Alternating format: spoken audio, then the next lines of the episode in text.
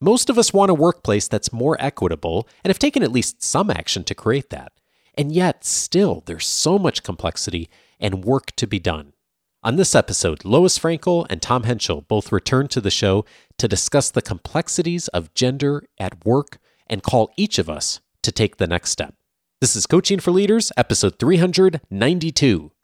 Produced by Innovate Learning, maximizing human potential. Greetings to you from Orange County, California. This is Coaching for Leaders, and I'm your host, Dave Stachowiak. Leaders aren't born, they're made. And this weekly show gives you access to the practical wisdom that will empower you to become a better leader. If you've been listening to the show for at least the last month or so, you may recall hearing an episode with Dr. Lois Frankel uh, about a month and a half ago titled Unconscious Mistakes women make that sabotage their careers. Had so much wonderful feedback from that episode, as did Lois, who's back with me again today, and heard just some wonderful, wonderful comments of how useful so many of the things Lois mentioned on that episode was. And I also received a comment from one of our listeners, Bonnie, not the Bonnie I'm married to, a different Bonnie. And Bonnie wrote in and she said, I have to push back on that last episode, Dave, once again asking women or other minoritized groups to change their behaviors while never once asking men or other groups with agency to adapt to a diverse workplace isn't going to get us there. And I thought that message very insightful. Bonnie and I went back and forth, talked a little bit about it.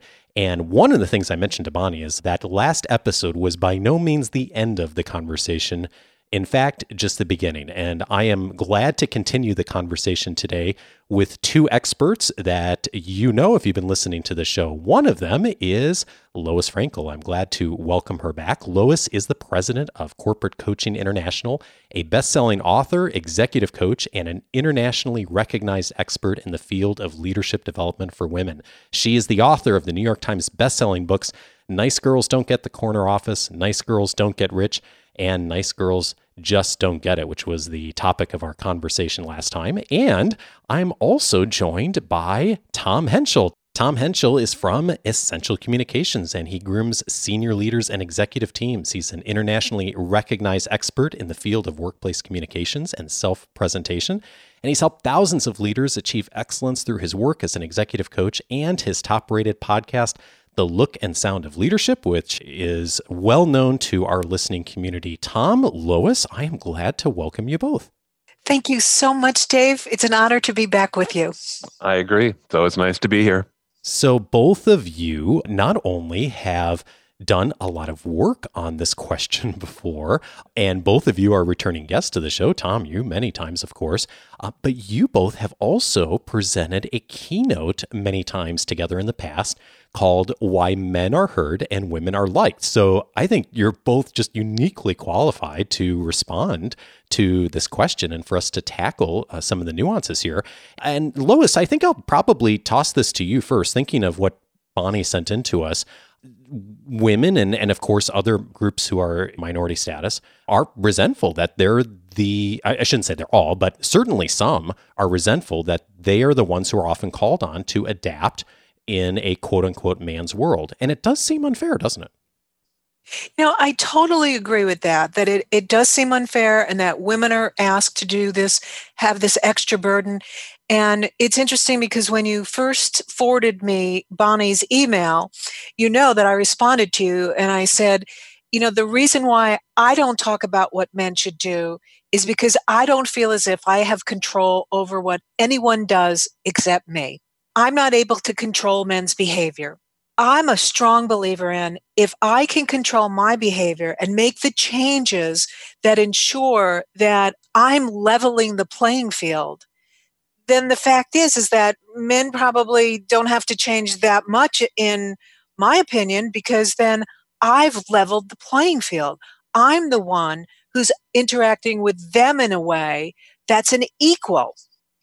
And so that's you know that's how i see it. And and i hope bonnie understands that that that my feeling is women don't have to change.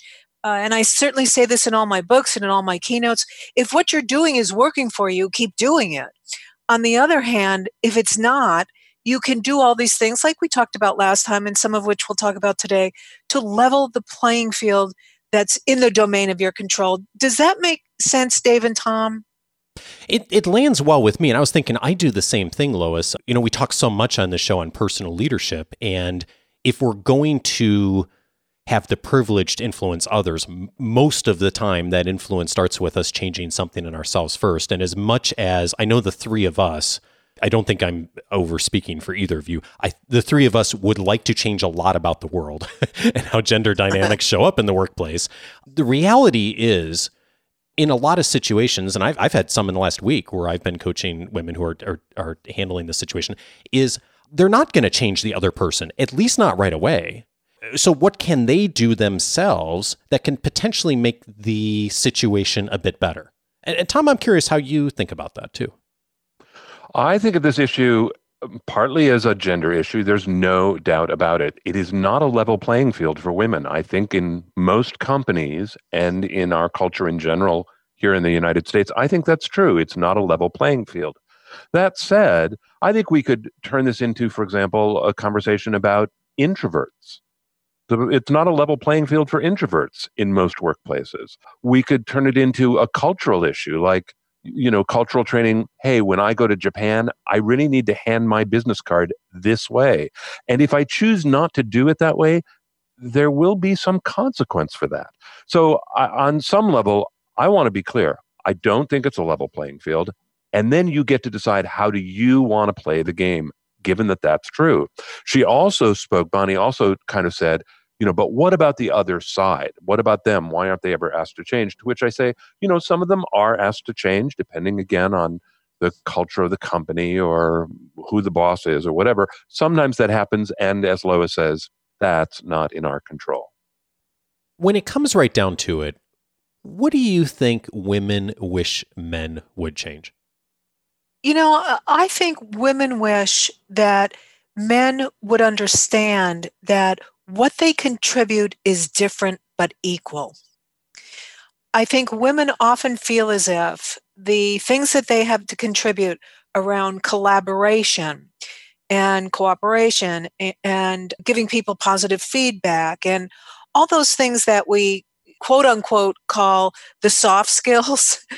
I think women wish that men would understand that they are as critical to the business as the things that men have a tendency or stereotypically to contribute as well. I mean, that was really the entire intent of the keynote that Tom and I put together called Why Men Are Heard and Women Are Liked. We wanted people to understand that both sides bring something to the table.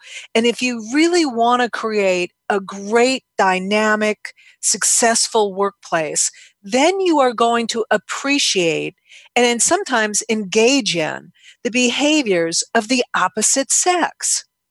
So for me, I think that's really what it comes down to. It's not like I wish you'd appreciate this specific thing, but rather realize that the contributions that I make have intrinsic value, even though they look and sound different than yours.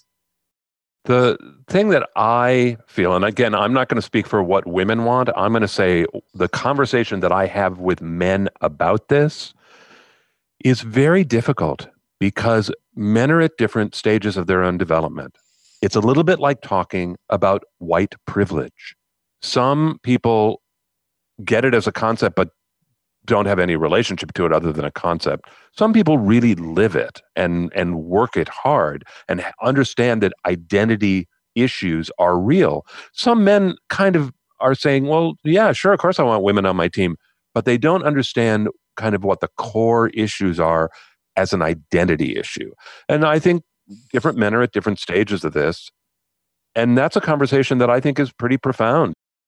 I think one of the things that all three of us hope for coming out of this conversation is that regardless of how you identify in your workplace and what gender role you identify with, that you would see more of the complexity in this and also that each of us would think about the complexity here and think about how can I contribute in such a way that helps to bring us toward more uh, eh, for lack of a better term, more equity in yeah. how we approach this. And I love what Jonathan Raymond said on the show last year. Uh, and I forget the context of how this came up, but we were talking about a gender issue. And he made the point of both sides do have a responsibility to get better.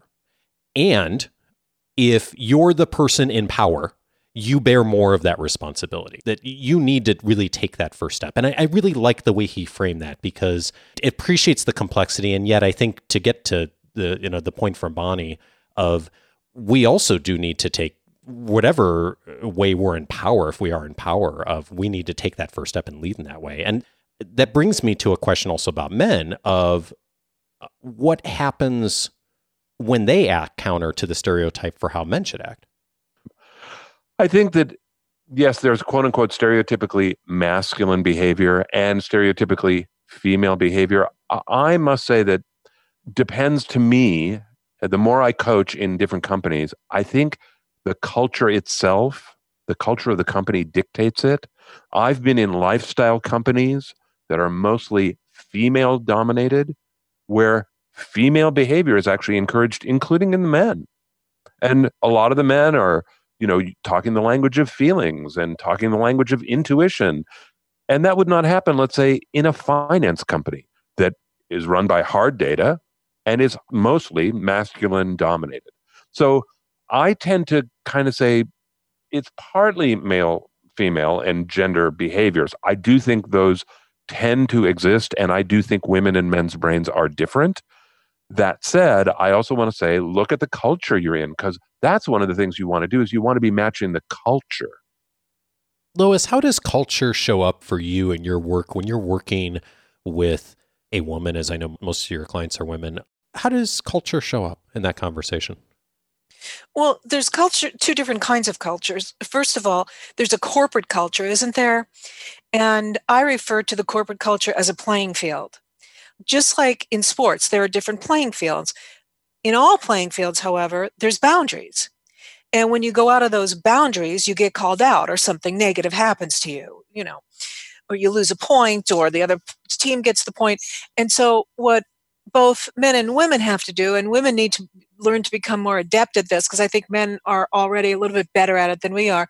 They need to identify where are those boundaries in this corporate culture and where are they for women? Where are they for people of color? Where are they for Caucasian men? Because the boundaries differ for all of those groups.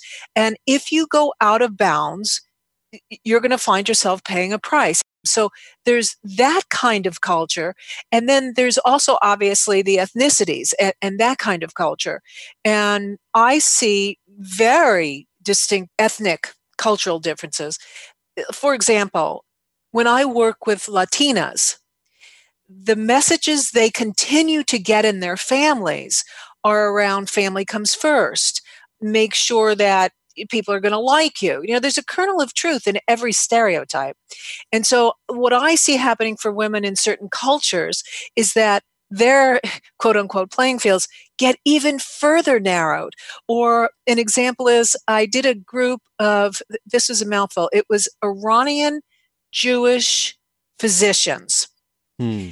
And these were very successful women.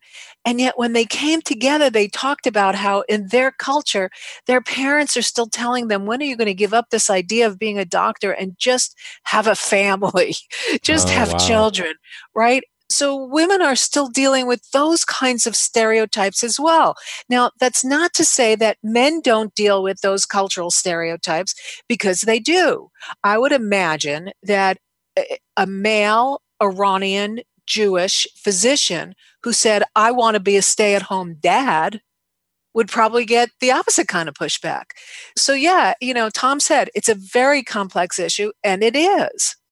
I mentioned earlier in the conversation that you've both created and delivered a keynote together called Why Men Are Heard and Women Are Liked. Why did you develop it, and what are some of the key messages that you have for your audiences when you deliver it? I'll answer the first part, then I'll, I'll let Tom take the second part. We designed it because as I was going around the world doing keynote addresses, they were almost always to women's groups. And women always wanted the system to change.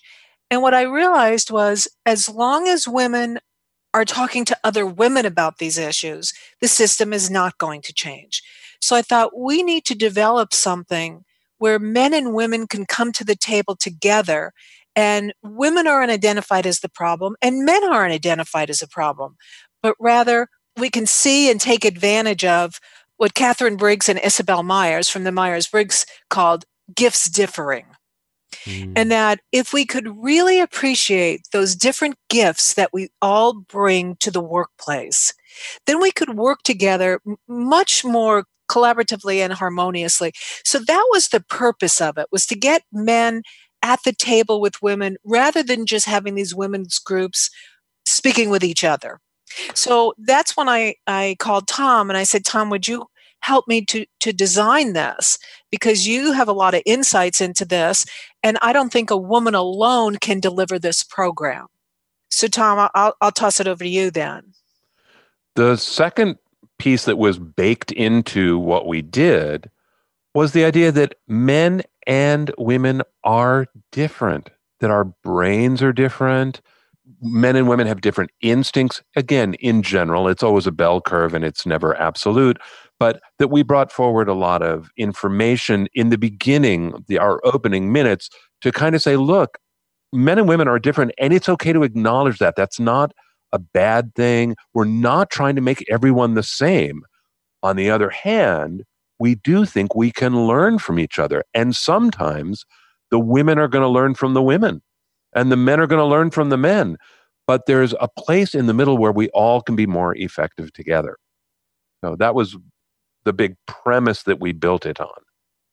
You both have a really long and extensive and successful career professionally in, in a number of different venues. Uh, Tom, I'm curious, how is the workplace different for men today than, say, it was 30 years ago when you and Lois first met? I think the issue of diversity is being recognized as a real thing. I don't think everybody's, you know, at the same place with it, just like you know that I I think that's a pretty obvious statement. But I do think that there are affinity groups that are out there. This whole Me Too movement that has taken over in the last two years that has made people very aware that like, look, I could go to jail or lose my job if I'm inappropriate in the workplace. That was never true before. So I think it's shined a light on it. And again, some men are responding in fear because they don't understand what the real issue is. But the fact that there's so much consciousness about gender, culture, race, ethnicity, especially in the big corporations where there are entire groups of people or even divisions who are working around diversity and inclusion, and that diversity and inclusion has become its own phrase. You know, people talk about D and I, diversity and inclusion, that it's a thing. I think that awareness is on people's minds. Now, again, I just want to go back and say, I think it is like white privilege. There's a lot of people who kind of don't think it's real. There's a lot of people who don't know what to do about it. They don't really think about it at all. But I do think that in general in the workplace, the issue is identified more. I don't know how far the ball has actually moved down the field. Tom, I think the last part of what you said is especially true, moving the ball down the field. I worked in equal employment opportunity in the 1980s at a Fortune 10 oil company. And I taught classes in, you know, how you treat people fairly and how do we ensure that there's equity in the workplace and all that stuff. And when I look back all those years later, it's been almost 40 years. I don't think the ball's moved much at all. In fact, until the Me Too movement, all it did was go underground my experience was that men, particularly Caucasian men, learned how not to get caught saying and doing the things that were going to get them in trouble. It mm. wasn't that any attitudes changed, because if attitudes had changed, we would see more women as CEOs. We would see more women on boards of directors. California wouldn't have had to pass a law that said, you know, certain size companies need to have a certain number of women on the board of directors. We would not have needed all that. And that's true in most countries around the world that I've been to. And so, you know, it's like I often say that have we come a long way? Well, we've come a way. I can't say we've come a long way. Lois, it's so interesting to hear you say that because I don't think this made it into our prior conversation. But when I was preparing for our last conversation with you, I, I did ask a couple of women in my life, how do you feel like this has gone over the last 20 or 30 years? And the answer I was expecting was, we still have a long way to go, but we've made a tremendous amount of strides in the last 20, 30 years. And instead, the answer I got was much more like you just said, Lois, which is, yeah, things are a little bit better, but a lot really hasn't changed that much in the last 20, 30 years. It's just the how we communicate about it has changed. And I have to admit, I was surprised by that response. And I'm glad that I asked the question because I hadn't thought about it through that lens before. Yeah, it's really unfortunate, isn't it? But again, it speaks to how hard it is to change any system. Yeah, yeah, indeed. So I think that that probably begs the obvious question of, you know, what can we do, particularly those listening to this, men and women, of what's the next step. I am conscious of what you said earlier, Lois, of the practical, let me focus on me, right? Because I know I can control that let's set that aside just for a moment. And if you could wave your magic wand and you were giving uh, tips to men of what should men be thinking about that uh, would be a starting point to work more effectively with women, and particularly the men who are those that, you know, they espouse this value, they want to create equity in the workplace, but maybe necessarily aren't seeing all the blind spots. What would you say? I think one of the most important things they could do is be more of an advocate for women in the workplace. It's one thing to say, yes, I believe in inequality. Yes, I hire women and promote them and so forth. But I think it's important that men start being advocates for women as much as they are advocates for other men. And what I mean by that is an advocate is often someone who speaks up for us on our behalf when we're not there. So that when they are in meetings where it's being discussed, you know, succession planning is being discussed, the willingness to say, you know, we haven't considered any women for this position. And we have a lot of women on the bench that would be great for this. I can think of a couple in particular. So for me, one of the, the best things they could do is be more advocates for us. Now, the problem with that, of course, is when they do that, as Tom already said, they risk being perceived as someone who's weaker or someone who's leaving the fold, right? Well, why is he proposing that for women? Like, what's he supposed to get out of this? And so I think it's hard for men to do that. I think it's hard for them to break away from the pack. And yet, that's what I really wish would start happening. I think it's really important for men to remember that bias exists.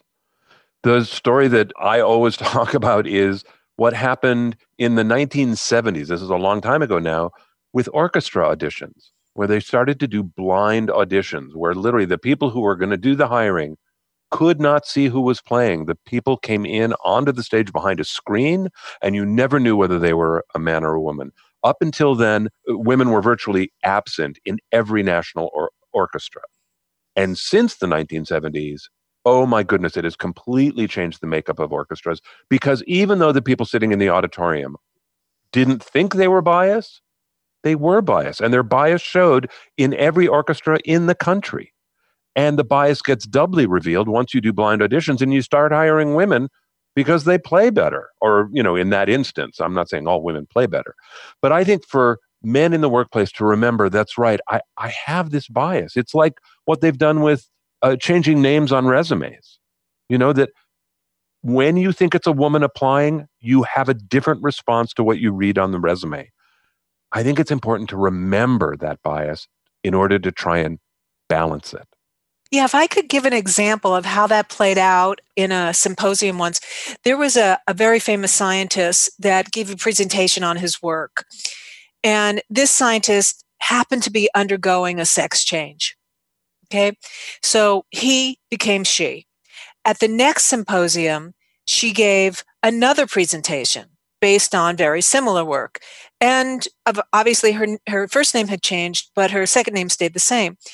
And after she gave the presentation, she overheard some people saying, you know, she's not bad, but her husband is so much better. Oh, now that's wow. that's the kind of bias that Tom's talking about. That's the kind of bias that people don't even think they have it, and they have it. I, I think we all like to think of ourselves as people who are colorblind, gender blind. We treat everyone equitably. And to the point both of you just made, we all have biases. And a lot of times we don't see them one of the things I considered when this show first started was thinking about making sure I had a very equal balance of male and female voices on the show. Uh, but the one thing I did not consider, and I thought about things like even political differences, although we don't often talk about that on the show, and um, sexual orientation differences, and, and did a good job of representing all of those different groups as far as our guests. The one lens I didn't really think about was diversity as far as racial diversity and a listener reached out to me three or four years ago and said, she did it very nicely, very professionally, but she made the point of there's not a lot of color on your show. And you know what? It had never crossed my mind to think about that where I was reaching out and get in the community of thinking about it, of watching that uh, as far as invitations I was making.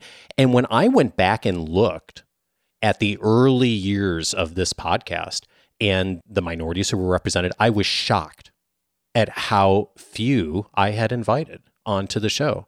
And now, aware of that, I do a lot more to do a better job. Uh, but I know that that was for me very much a blind spot. And I would never have thought of myself as someone who would unintentionally be biased in that way. And yet it showed up in my actions clearly. And so I think this is something that I would ask all of us to look at and grapple with of where am I doing things I don't even realize that I'm doing them because of the way I was socialized, the way I was brought up, the communities that I've worked in, the corporate culture. It's so easy to miss it, isn't it? And it's a hard conversation to have with the other. So if I'm a woman wanting to talk about gender with a man, that can be a hard conversation to have or or a man with a woman to talk about gender or if i'm a latina wanting to talk to my white boss it can be hard so i just think again thinking about how you want to approach things approach it not as a victim not as someone who's angry but really there is an intense and challenging conversation to be had here. And there's a whole um, as uh, people who work on, in diversity and inclusion you know they've learned a lot of strategies in order to make those very difficult conversations more comfortable and more productive. It's not an easy thing to do but your story dave is great which is your intentions weren't bad but the results were not what you would have consciously intended right. and i can imagine that there's a lot of people in the workplace who do the same thing they build a team around them that kind of looks like them they wouldn't have said that was their intention. It's just what happened. Well, and that's why, if you remember, Lyndon Johnson, when he signed the Civil Rights Act, said that he doesn't think people intentionally discriminate. They intentionally don't hire women and people of color and so forth, but rather they have these biases. And that's when he introduced the quota system and said if you're going to do business with the government, then you have to have certain percentages of women and, and we called them women and minorities back then, women and min- minorities in your employ. And isn't that true? That that's really one of the best ways to measure whether bias is in the system or not. You look at the numbers. I can tell you when I do a keynote and I look in the audience and it's it's a group of leaders in a particular company, I notice when there's no people of color. I notice when there's no older people. And then I know that that's part of that culture that to unintentionally discriminate against those groups. Yeah, and thinking of gender, I mean, there's so many different ways that this shows up. I mentioned to, I think I mentioned to both of you, uh, sometime in the last year, I walked into a bookstore in Newport Beach, California, and there was a display of top leadership reads on one of the main shelves right as you walk in. And I thought, oh, what a great shelf for me to look at. And it struck me looking at the shelf, like there's a lot of books by men on the shelf. And so I counted them, and there were 25 books, and 24 of them were by men. And not only by men, but by white men. And then Sheryl Sandberg's book was the 25th book. And I just thought to myself, wow.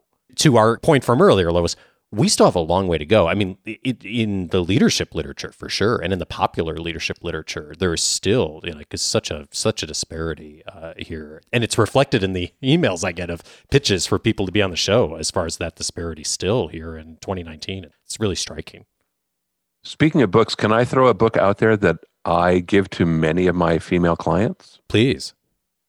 Liz, aside from, by the way, aside from Nice Girls Don't Get the Corner Office, because I do that a lot. But another book that I recommend is called The Confidence Code by Katty Kay and Claire Shipman. And they really explore self assurance with women and why women struggle with it and what can be done about it. It's really useful, really helpful. I like this book a lot. And it really is written specifically for women around this one topic. Hmm. Yes, I, I recommend that book too. Great book. Well, thank you both so much for this conversation. As I think we mentioned along the way, my hope is is that we'll all come away from this conversation seeing the complexity that is here. Also, thinking what's that first step? And if we do that, then I think we have done something good for all of us. Bravo. Hear, hear.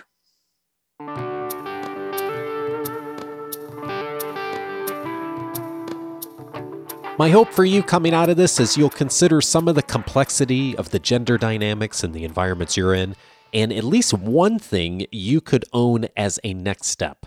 The aim for me, at least, in almost every conversation related to leadership these days is rarely to find the answer. Instead, it's to identify what's next. And one next step you may consider is to connect more with Lois and Tom. They both love to engage with questions. And for those who haven't already, Lois invites you to connect with her on LinkedIn to further the conversation. I'll have a link to her profile in this Wednesday's weekly leadership guide. And of course, the best way to connect with Tom is through his monthly podcast, The Look and Sound of Leadership, a great complement to the conversations we have on this show. Thank you again to you both.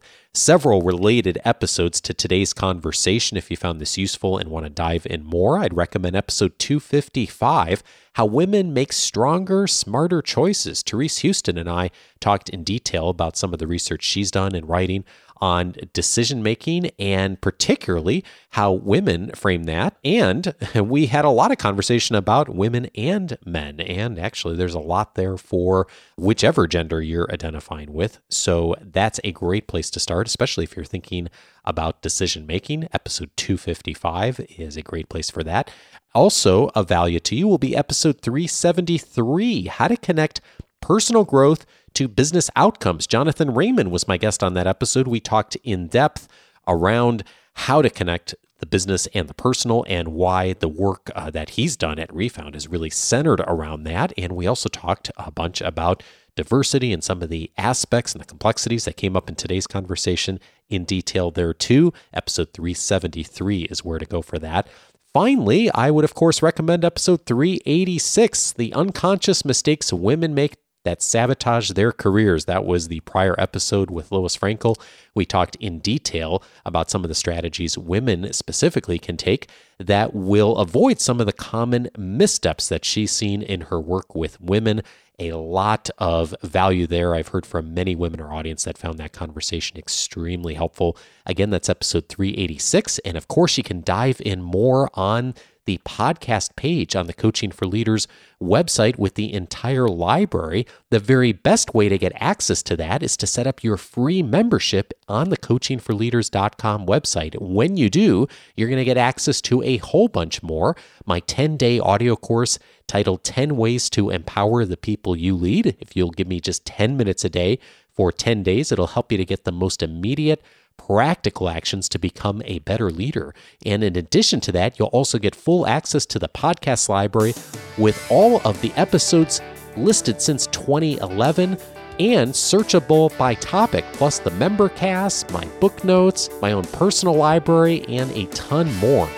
All of that accessible just by going over to coachingforleaders.com, setting up your free membership, and it'll give you the eh, really the passport to discover a lot more in the library. Next week, I'm glad to welcome Bonnie back to the show. We're going to be returning for the monthly question and answer show. If you have a question you'd like us to consider for uh, the show, either this coming one or a future one, take a moment to go over to coachingforleaders.com slash feedback, submit a question for us to consider, and we will do our best to tackle it uh, the first Monday of every month on the monthly Q&A shows. See you next Monday. Have a great week and take care.